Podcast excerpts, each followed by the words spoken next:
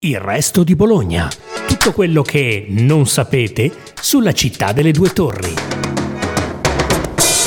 Ciao a tutti, sono Andrea Bonzi, giornalista de Il resto del Carlino e questo è Il resto di Bologna, il podcast gratuito della nostra redazione che racconta fatti inediti, curiosità e personaggi legati alla nostra città.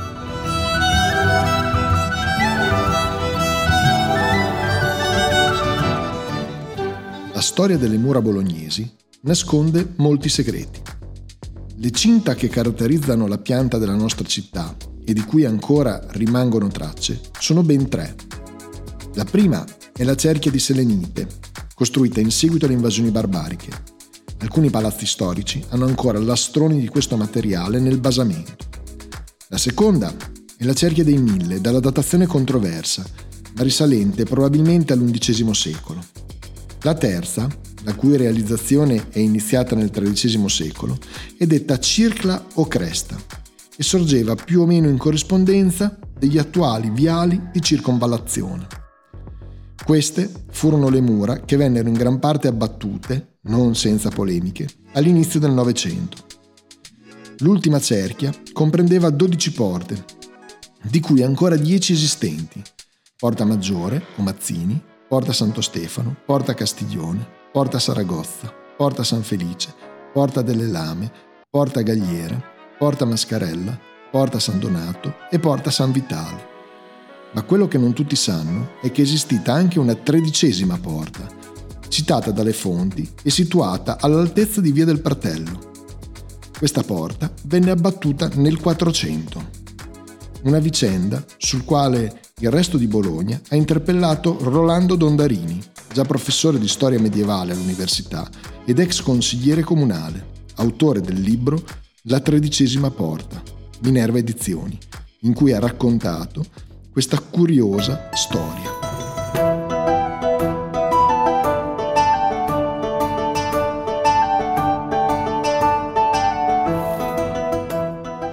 L'abbiamo chiamata qui, insomma, interpellata per raccontarci un po' questa storia curiosa, insomma, della tredicesima porta delle mura di Bologna. Come si è imbattuto in questa storia e come l'ha approfondita, diciamo? Beh, tutto nasce da una scoperta che ho avuto la fortuna di fare all'Archivio Segreto Vaticano.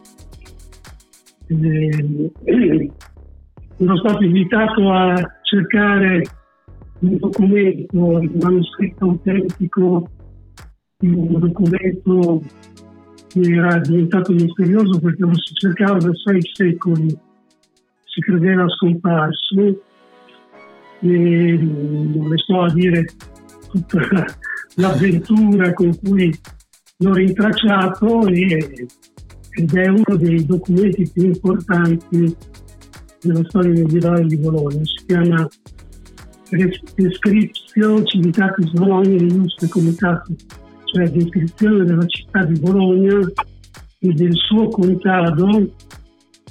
Mi era stato fatto scrivere da un cardinale legato, tale Angelique de Grimoire, nel 1371 al momento della sua sostituzione cosa c'entra questo con la porta? È che lui chiese ai suoi funzionari che erano totalmente preparati di eh, redigere una, eh, una relazione statistico-descrittiva di Bologna e del suo contado. Sì.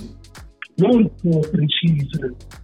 Solo che per sei secoli, appunto, a lui era nota solo attraverso una copia apocrifa piena di errori, quindi nessuno la utilizzava ed era un peccato perché erano descritte cose anche minute, certo. praticamente la, la, città era descritta in particolari, eh, si descrivevano ben 298 eh, comunità del contado con tutti gli abitanti e poi eh, i dottori dello studio, quanto, dove e quando insegnavano, eh, tutte le fortificazioni esterne. insomma un documento importantissimo, perché appunto io ebbi la testardaggine, la fortuna di trovarlo con assoluta certezza e quindi è stata una scoperta per molti versi eccezionale, perché ripeto, uno dei documenti più importanti su Bologna medievale. E la tredicesima porta quindi? Come si inserisce in questo contesto? Bene, questo documento parte con l'invocatio che hanno tutti i documenti pubblici in tempo, cioè l'invocazione ai santi, eccetera, e poi parte con la descrizione della città, rilevando intanto, siamo appunto nel 1371, che le mura non sono ancora completate. Pensiamo che furono progettate all'inizio del 200 e eseguite, cominciate ad eseguire qualche decennio dopo, sotto forma di un grande terrapieno sormontato da un palancato di legno sì. e che erano passati ben 150 anni e ancora non era completato, tanto è vero che fu poi completato nel decennio successivo. Ecco. E a quel punto, a quel punto vengono puntate le porte che che vengono descritte. Le porte non sono ancora 12 come, come si potrebbe supporre, ne sono solo 7. Ma la cosa straordinaria è che di queste 7 ce n'è una che per tutti questi secoli si è considerata una pusterla, cioè una piccola porta di nessuna importanza. Ecco, e dove, si trovava, dove si trovava esattamente e che scopo aveva insomma, questa, questa costruzione, questa porta? Questa porta è la porta del fratello. E si trova ancora perché non è stata demolita ma è stata tamponata.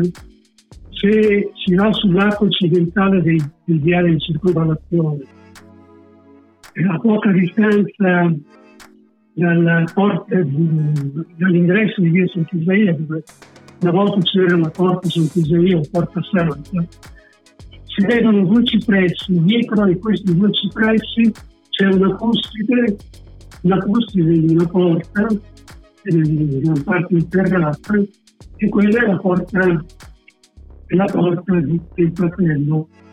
Pensi che nel documento che ho trovato era scritto la porta del fratello per la quale si va nelle parti montane verso Pistoia e verso il Frignano nella, nel territorio di Modena sì.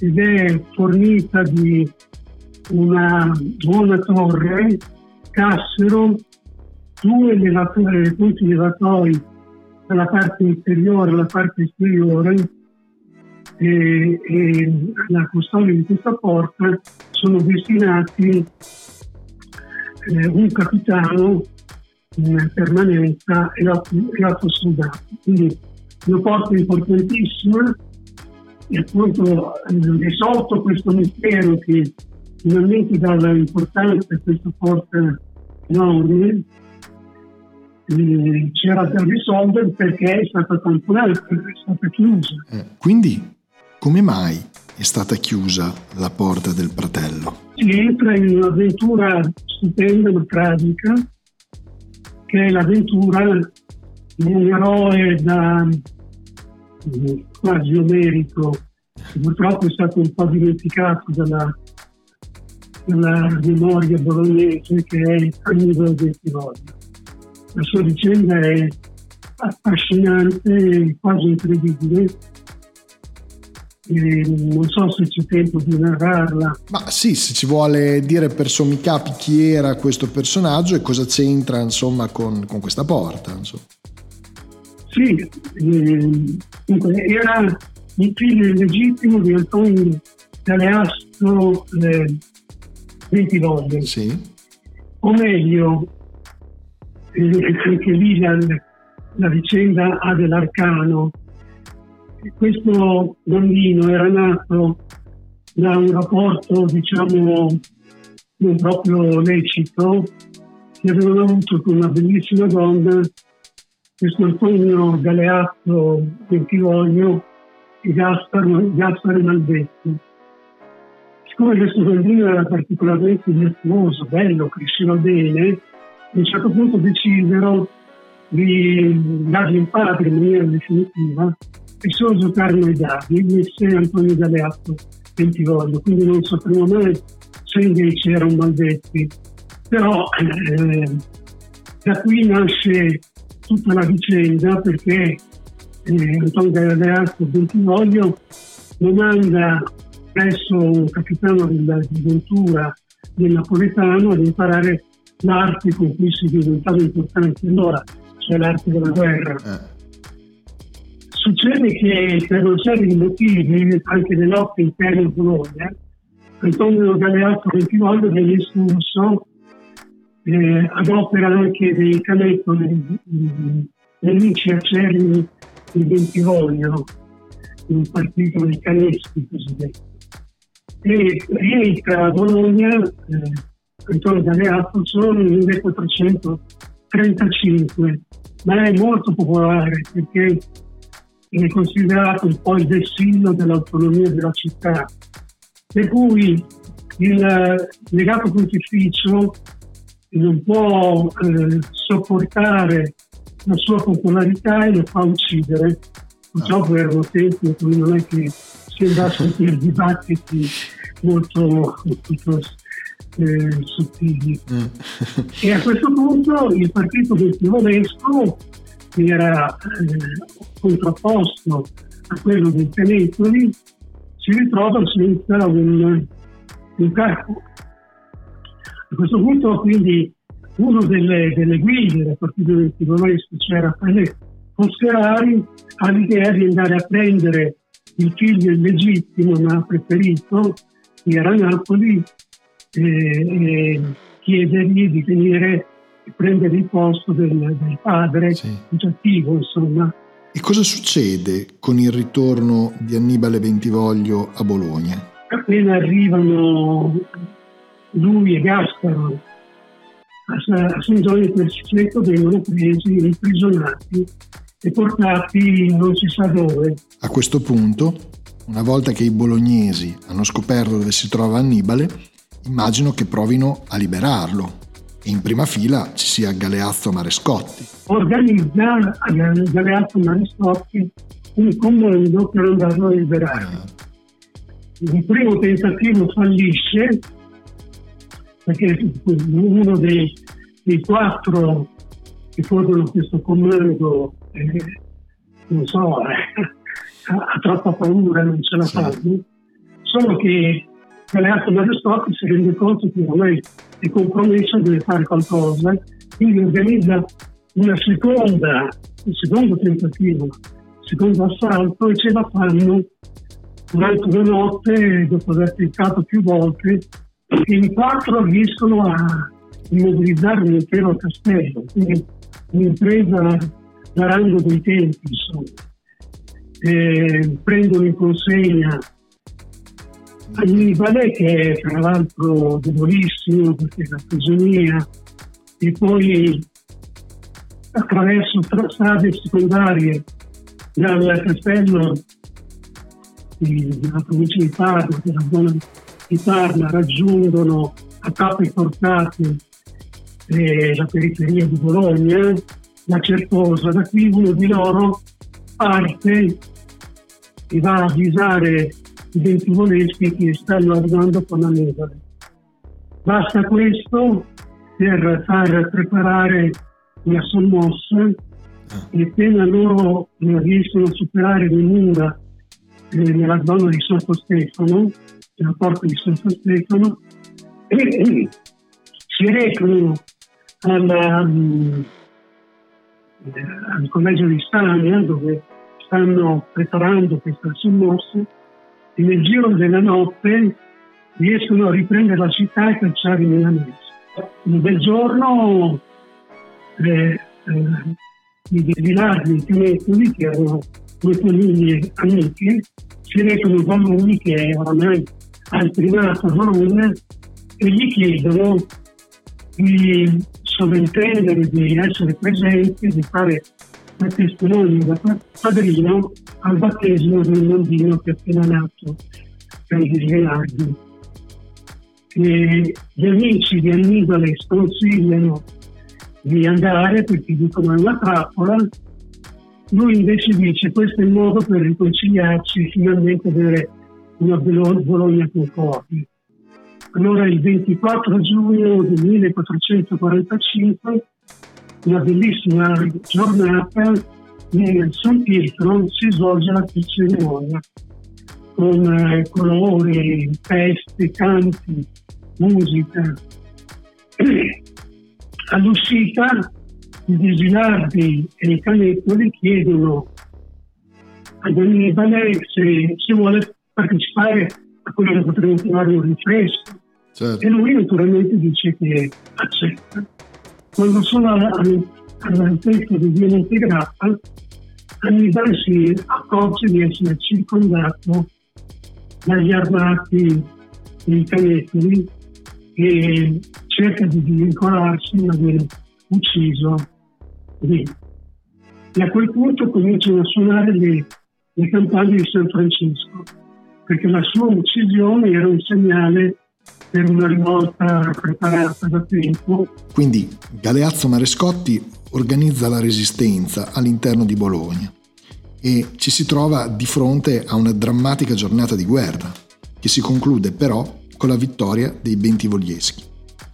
E cosa c'entra quindi la tredicesima porta? Che i Bentivoglieschi cominciano a fare strage, i canetoli che non sono riusciti a fuggire e quelli, quelli superstiti che invece riescono a fuggire fuggono per la porta del fratello. Ah, ecco. La porta del fratello da quel giorno viene chiusa per sempre. Ecco, siamo arrivati insomma all'utilizzo. Ascolti, ehm, le chiedo questo, nel suo libro come si è immaginato un po' la Bologna del 400, insomma, può raccontarcela brevemente? Beh, sì, l'ho immaginata come deve essere, nel senso che ho immaginato che due spagnoli stavano, sono arrivati a Bologna verso la fine del secolo. Uno di questi era il nipote di, un, di spagnolo che durante le vicende di Annibale aveva assistito, aveva preso parte, anche aveva partecipato partito del Timoresto e insieme al suo servitore nel suo piano cercano le tracce di questo uomo che non è tornato. E nel fare tutto questo il servitore per il giovane studioso che è venuto per studiare nello studio dell'università narra eh, vicende eh, affascinanti che hanno riguardato Annibale e soprattutto racconta e fa vedere la città, la illustra. Quindi loro passeggiano spesso e trovano quello che deve essere lo stato della città.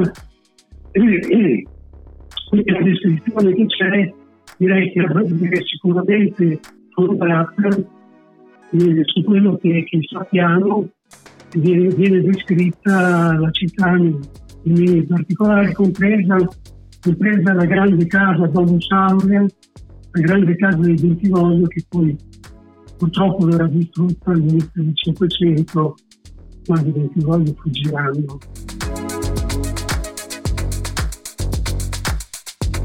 Anche per questa volta è tutto. Appuntamento alla prossima puntata de Il Resto di Bologna, il podcast gratuito della nostra redazione, che racconta fatti inediti, curiosità e personaggi legati alla nostra città.